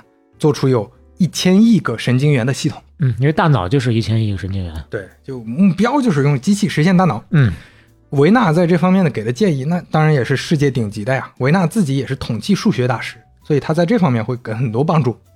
在一九四七年的控制论大会上，皮茨宣布，我的博士题目就是神经网络了。哇，啊，就为啥一个博士 自己的论文标题在控制论大会上还要这么宣布呢？嗯那是因为他太有影响力了，是皮茨大家都盯着呢。他研究啥？那就是学术圈最近关注的热搜啊。他这么旗帜鲜明的说要搞神经网络，那这就给很多人吃了定心丸，很多人就有了信心，也去搞神经的研究了。很多人也从他里面得到了非常大的启发。说到启发啊，有一位也得到了他的启发，就是冯诺依曼。又有他了。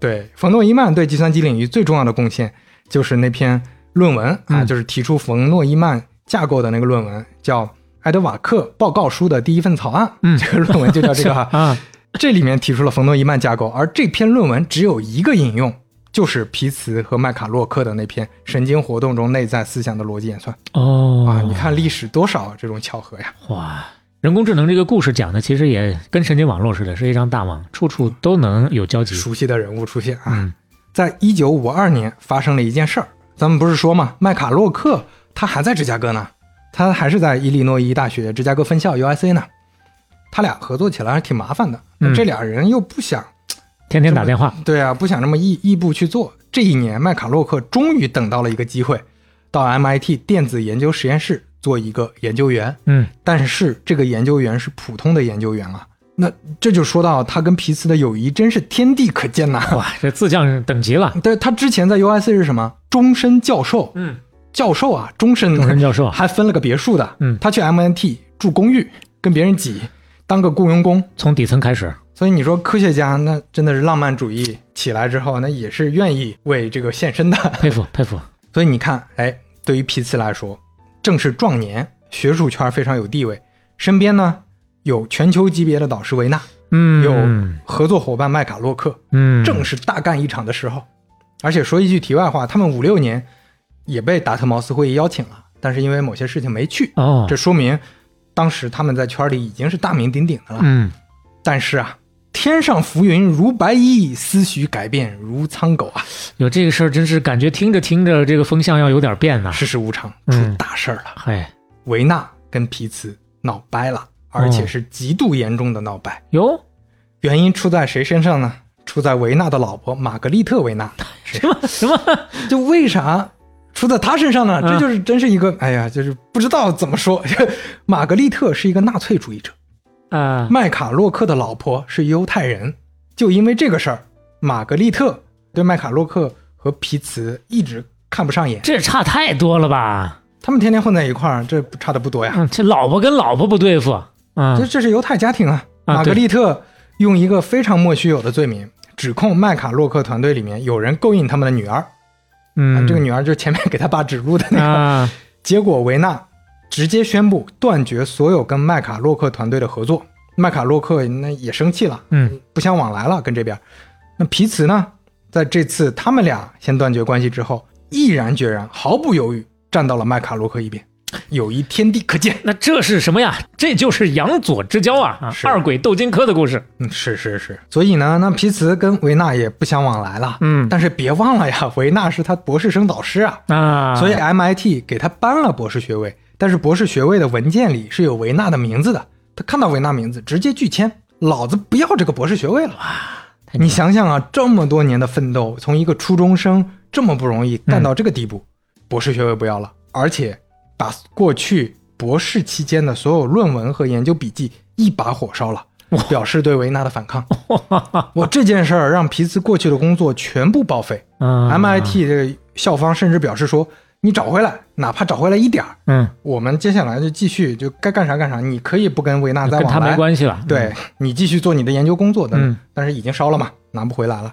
嗯，哇，就除了这一个打击，还有另外一个打击也非常大，是麦卡洛克团队的生物学实验。嗯，他们发现啊，生物神经的真正逻辑跟他们想象的完全不一样。完全不一样。他们想象的是啊，大脑里面是有个 CPU 的，这个 CPU 是负责所有的信息处理嘛，就跟嗯电脑一样。嗯那眼睛是什么？眼睛是跟键盘一样是输入的，或者跟摄像头一样吧，应该说，嗯它是把信息原始信息整理一下，直接输入给 CPU。所以大脑是 CPU，然后眼睛只是感应器啊。这这个跟我们日常的认知是一样的，包括我们现在可能也会这么觉得。对，但是他们研究青蛙之后发现，结论是青蛙的眼睛不只是记录啊，青蛙的眼睛会将对比度、曲率和运动轨迹等等视觉特征分析了一层了。它是分析了一层，把这个结论传给大脑的。这么牛吗？所以说，他们在论文里就提到，眼睛跟大脑沟通的语言是高度组织化，并且经过解译的。这个实验结论写在他们的论文里，论文名就很直白：挖眼告诉了挖脑什么？这个事儿对他们打击太大了。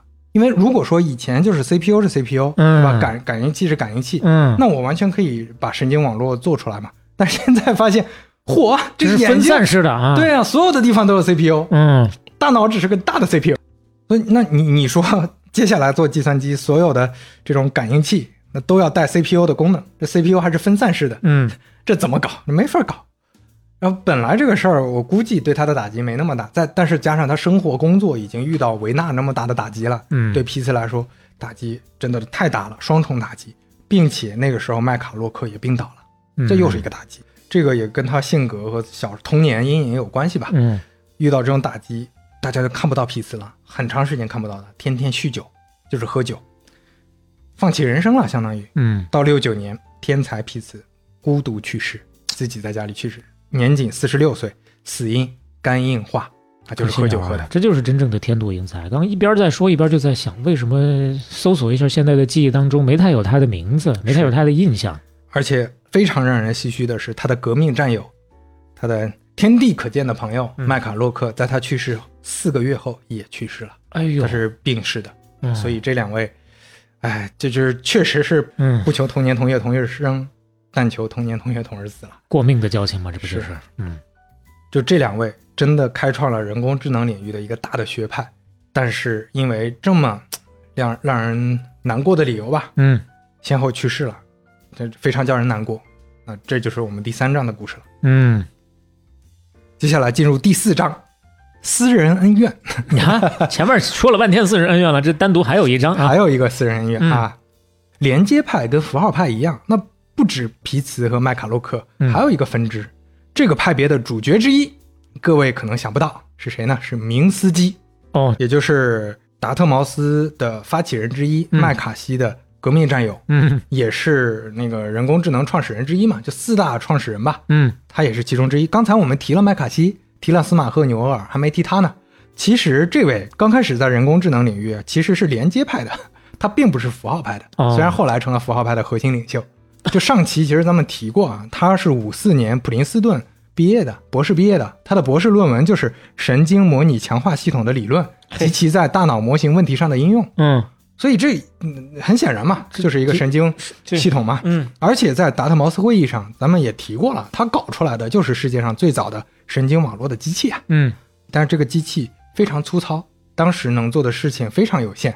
但是在一九五七年，就在达特茅斯会议的第二年，有一个叫罗森布拉特的康奈尔大学实验心理学教授，你看，呃，也是心理学的，就是他对神经这个比较了解吧。他在 IBM 七零四的计算机上，哎这台计算机也这是 这是立了大功啊！今天第三次轮，那反过来说，那时候也买不到别的计算机、嗯啊，那这这就是唯一买到的比较好用的商用计算机了。嗯罗森布拉特搞出来一个叫感知机的神经网络模型，用的呢就是皮茨和麦卡洛克发明的 MP 神经元。这台机器有十个神经元和一千九百六十个带有权重的连接线，没有任何规则和逻辑啊，这是重点，啊，就可以模拟识别出零到九的手写数字来。就是它的逻辑是通过连接实现的，就连接里面权重是有逻辑关系的，但是它这个权重就能识别出来手写数字。啊，这个不好理解啊。我们试尝试举个例子啊，嗯就是我先扔进去大量的训练集，各种手写的零到九，告诉机计算机，嗯。这个是零，这个是八，这个是九，计算机就会看，哦，那个这个九它是出现在这些地方有像素点，那个八是出现在这些地方有像素点，它会大概做一个权重，嗯。然后做一个函数上的计算，比如说，再举个更细的，大家就容易理解了。嗯，说到这儿已经明白了。对，中心位置，嗯，没有像素，那它大概率就是零这种数字，嗯。不会是八、因为八的中间出现像素点的概率概率太大了。所以它每个像素点相当于都附了一个权重，有点、有点这个意思、啊，明白了，明白了就。类似这种逻辑。当然了，它其实对这个对识别数字的精细度并没有那么高。比如说你写的一个数字太像另一个数字了，嗯你你这个六写的稍微出了个头，那就有点像八了，嗯，或者说七最后稍微拐了点弯，就有点像二了。是人是能看出来的，但是他做的这个机器还是看不出来。但是这已经是能演示的，就是能演示这个东西太重要了，它嗯震惊了学术圈，同时也震惊了军方，这当时就拿到了军方的资助。对，嗯你不管用什么算法，你能把最终这个事情实现出来，就说明这个方向就可以去研究了。是。那五七年呢，他其实还是用 IBM 七零四在搞的嘛，嗯但是在五九年，罗森布拉特用硬件搞出来了第一台感知机，叫 Mark One。哦，在计算机还不成熟的年代，已经出现了一台神经网络机器了。小磊可以看一下这台机器长啥样啊？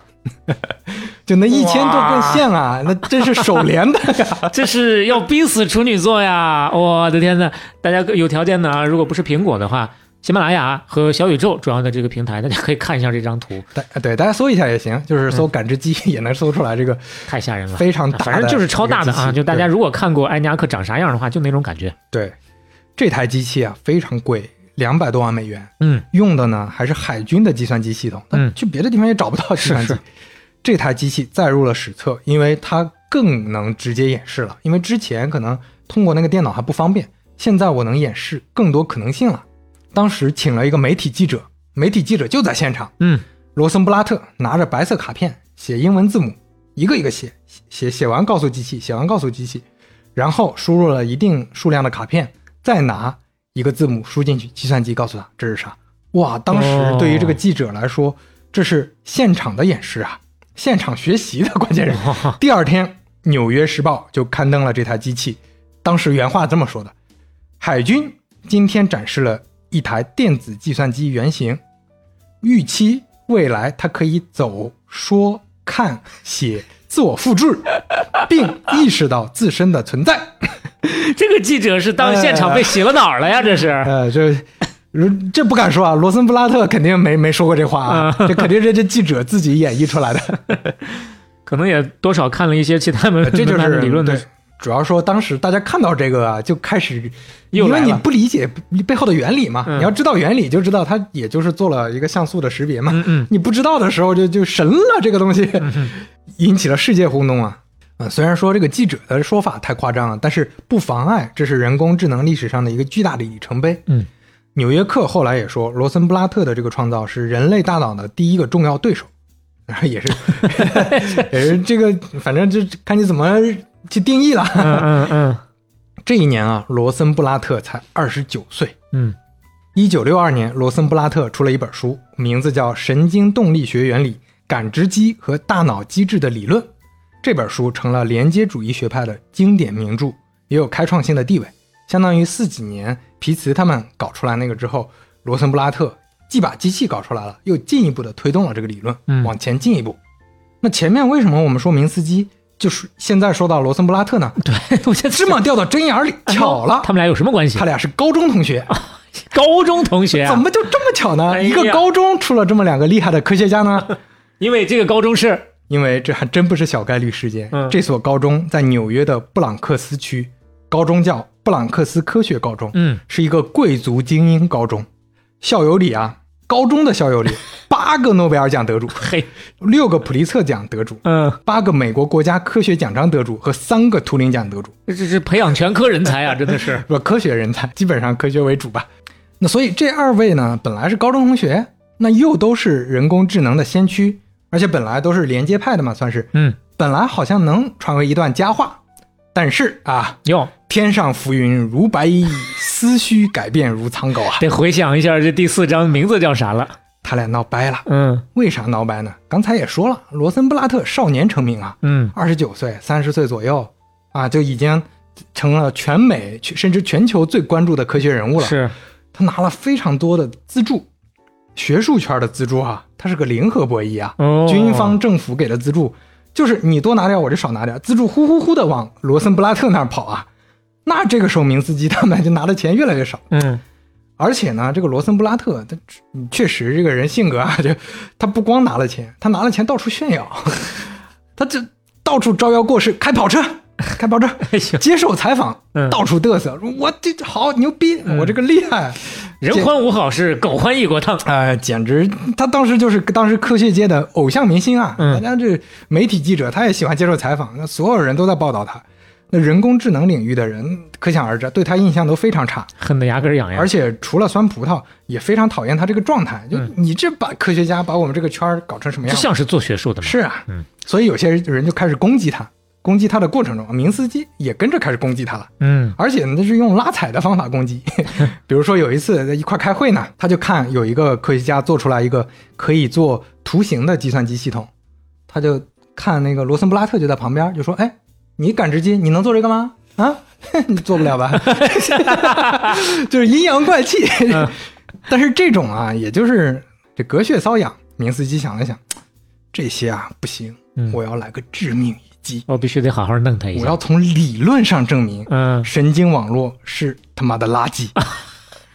哇，这这这才能断掉罗森布拉特的所有后路。嘿，原来是这么来的。哎呀，所以一九六九年，你看又是这一年，嗯 明斯基也就就在罗那个皮茨他们去世那一年，嗯明斯基和他在 MIT 的同事派普特一起写了一本煌煌巨著，也是人工智能领域最重要的著作之一《感知机冒号计算几何学导论》。嗯这名字看起来挺正常，嗯好像就是讲感知机的理论嘛。那一般讲什么东西可能是支持的，这边不是啊，内容句句说感知机，句句在说感知机不行，存在先天缺陷，嗯这个逻辑就走不通啊。简单说呢，他是怎么论证的呢？他说，MP 神经元这种模型啊，实现不了一种东西叫与门、非门、或门这种逻辑运算，嗯你用神经元是实现不了的。就是与非或，这是逻辑计算的三个基本运算了，是就在那个逻辑运算里跟加减乘除差不多。嗯所以你实现不了这个，那基本上就白白扯了其他东西。是但是当时科学家已经提出来了，可以实现加一层就行。就是现在的神经元，大家用的神经元全是一层的，中间可以再加一层，只要加了多层神经元，我就可以实现这个与非或了。嗯，又不好理解了啊。因为你单层的你只能传递，你不能运算啊。你只要有两层，哎，这两个神经元传递到这儿算一下，再传递到下一层，就加一层就可以了。这个一般被称为隐层。嗯但是明斯基继续把它后路都填了，说 隐层不可能实现，因为刚才说了，Mark One 神经网络已经有一千九百六十个神经元连接了，嗯，如果加上隐层，会变成四万零三百七十六个。哦，再加一层是指数级的增加啊。啊，对啊，因为刚才你想象一下那个神经元连接啊，然后它的这这两是每个都连接，跟其他所有神经元每一每一层的神经元都有一个连接。嗯那你再加一层，相当于这三层互相之间都有连接，嗯那这个嗯没法搞，就完蛋了。你你就想想刚才那 Mark One 的那个硬件机器，你怎么连线？没法连线。要把人连疯了。所以结论就直接说，研究多层感知机没有任何价值，而且内容里啊非常非常不体面的直接提罗森布拉特，嗯说他是垃圾，啊，这都没有直说，但是基基本上说他的理论没有任何价值，一文不值。没有用。嗯，这有点不顾姿态了。学术圈里你这么就是人身攻击，嗯 说别的理论不行，很少有这么做的。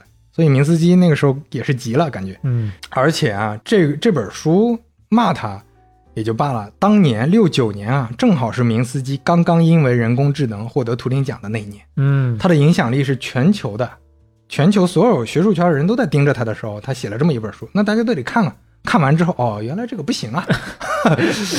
这本书毫不夸张的说，直接干掉了神经网络领域和连接主义学派。至少在那些年，这个学派的人全都变成了过街老鼠，啊，因为明斯基的影响还是足够大的，太大了。嗯，不光这样，还干脆干掉了罗森布拉特本人，干掉是干死了。死了。一九七一年，你看这十年没过去多久啊？嗯，罗森布拉特两年嘛。四十二岁生日这一天，美国的一艘帆船上掉下水，溺水身亡。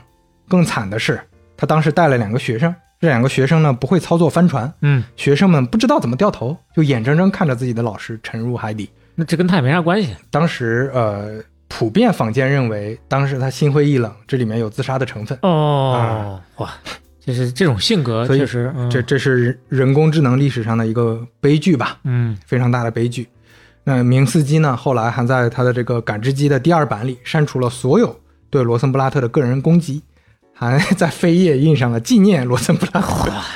哎呀，这个就大家就也对他没什么好感了。还有啥用呢？这会儿对嗯所以前面说这本书煌煌巨著对人工智能领域有重大的影响，这个影响不是正面的呀，嗯，这是非常负面的影响。薅脖领子的事儿。那你看，罗森布拉特七一年去世，嗯皮茨六九年去世，前后脚，这对神经网络的研究者打击是巨大的。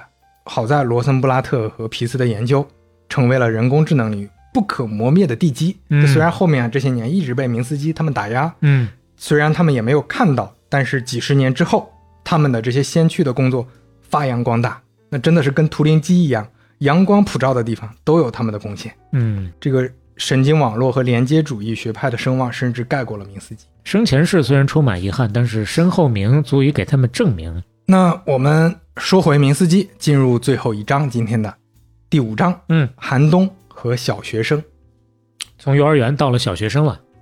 这个明斯基把神经网络搞垮了之后啊，确实拿了更多赞助，更多资助，确实是，嗯因为他当时是从美国国防高等研究计划局叫 APA，嗯这个大家可能多少听说过啊，挺知名的一个机构，后来被称为 DAPA。他从这个机构拿经费的，从一九六三年开始，这个机构就拿出了两百多万美元的经费，而且后面还有提升的，去资助一个项目叫 Mac 工程，就不是苹果那个 Mac，是 Project on Mathematics and Computation。嗯就是数学和计算工程。这里面呢，人工智能就是一个大的子项目。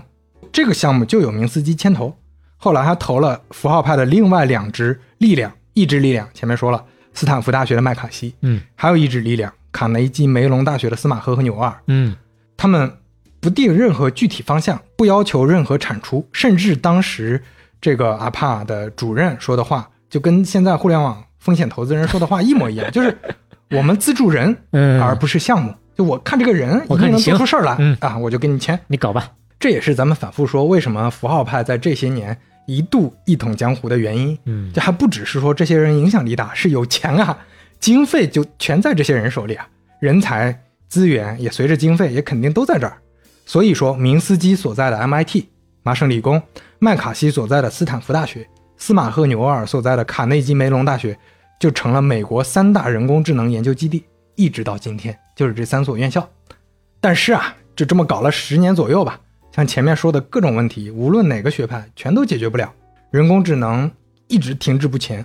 学术圈开始有其他的派，咱们前面也说了，有人工智能之外的一些圈子呢，这些学术圈子盯着呢，你拿这么多经费，我也想要啊，嗯开始有声音出现了，为啥把经费浪费在这些人身上啊？啊，这里边还有一个原因，其实跟这几位早期的领袖有关系，因为他们给大家的预期拔太高了。嗯咱也不知道是他们自己这么想的，还是说他们为了经费，就是可能稍微夸大了一下，嗯让人觉得啊，说这些人该不会是半仙儿吧？就把我们忽悠瘸了，感觉。嗯他们怎么说的呢？你看，一九五八年，司马赫和纽瓦尔说，十年之内，数字计算机将成为国际象棋世界冠军。十年之内，嗯六八年显然没有成为。十年之内，数字计算机将发现并证明一个重要的数学定理，这个也没有实现。嗯一九六五年，司马赫还说过，二十年之内，机器将能完成人能做到的一切工作，也没有实现。一九六七年，明斯基说，一代之内，一代人之内啊，创造人工智能的问题将获得实质上的解决，也没有实现。这已经是一步一步在往后退了。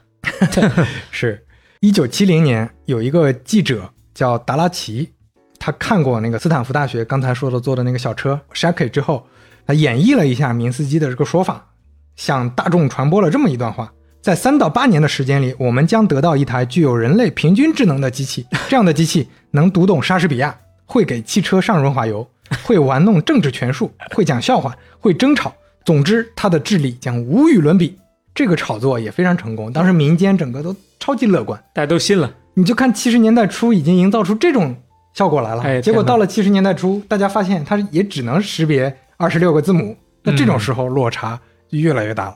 其实这些反对意见呢，很早就有。一九六五年的时候，有一个加州大学伯克利分校的哲学家发表了一篇文章《炼金术与人工智能》，就是专门羞辱司马赫和纽瓦尔的，嗯说这些人搞的东西啊就，是跳大神。就是炼金术，嗯就是用中国话翻译过来说，就是跟你说的一样，炼丹术，嗯或者养蛊术，就是搞这些东西，民科、伪科学。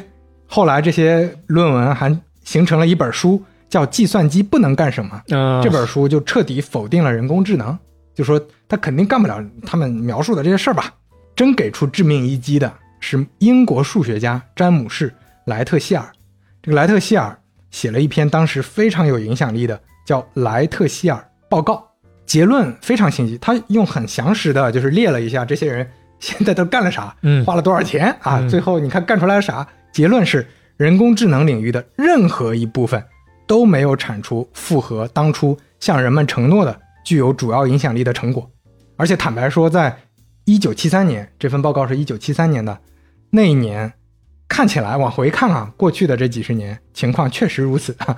除了识别那些字母，包括造出一个小车啊，几个小时能动一下之外，没有任何很实际的应用。其他都变成吹牛逼了。呃，越看越像伪科学。嗯，到了第二年，啊，这份报告的效果就出来了，因为要大家要砍预算了。哎到了年底儿了。七七四年开始，有接近十年时间，人工智能领域，你说你是人工智能的，你几乎拿不到一分钱又变成过街老鼠了。啊！这被称为人工智能的第一波寒冬。嗯咱们前面说的，在美国一直支持明斯基、麦卡锡、司马赫他们搞的这个 DAPA 这个机构，嗯也感觉大梦初醒。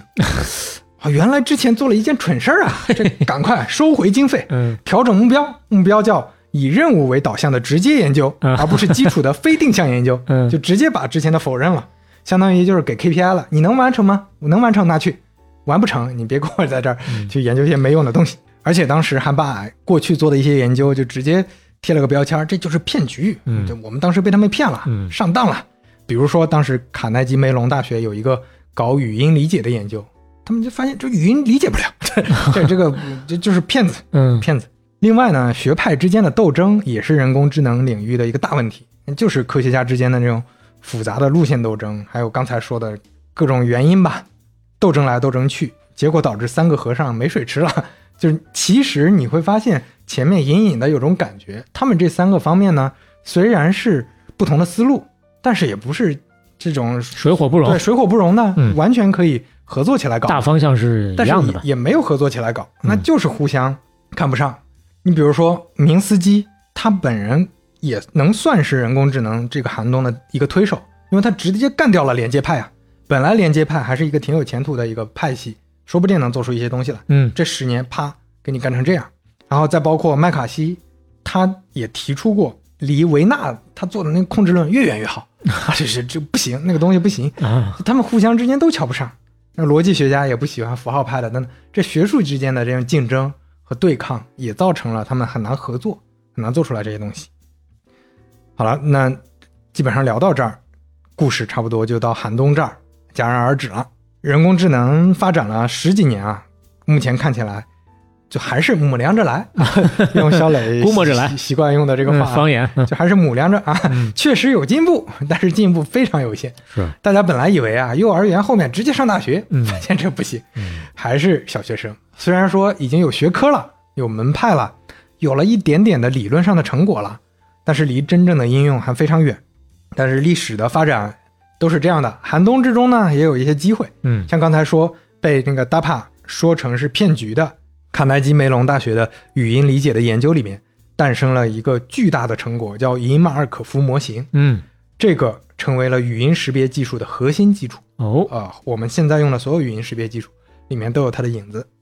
就对于这几个学派来说呢，符号派发现知识很难解决，于是就想了一些曲线救国的方法，比如说，那所有的知识难解决，能不能搞一些专项的知识呢？嗯，哎，这是一个思路。专用人工智能还有一个还有一个分支呢，想的是能不能让机器自己学呢？嗯哎，这就又出来一个新分支了。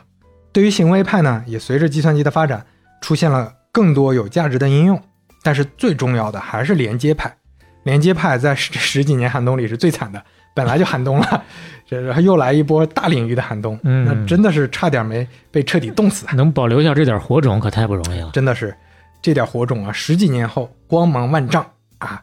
那接下来，人工智能的学者们是怎么在八十年代重新开始受到关注的呢？日本又为什么把人工智能当国策去推动呢？咱们说了，前面是第一波寒冬，嗯，那第二波寒冬又是什么呢？哎呦，这先把第二波寒冬给预告出来了，咱们且听下回分解。这正是符号派一统江湖，杀红眼自绝后路，寒冬里各自取暖，统计派星火燎原。我们那个板儿啊，已经焊在桌子上，拍不动了，对，稍微的代替一下。哇，这个第一期呢，本来已经是相对比较有有那么一点点理解的门槛了啊。是到了第二期之后，嗯、不夸张的说，能够听到这儿的朋友，您是真的捧支持，而且其实应该代表大家，我本身也是一个听众啊。谢谢刘飞，这这么多头的混乱的一些内容，想办法要捋清楚，还得想办法尽最大可能的跟大伙儿能讲明白，让大伙儿能理解。那、确实也是费了很多的功夫的。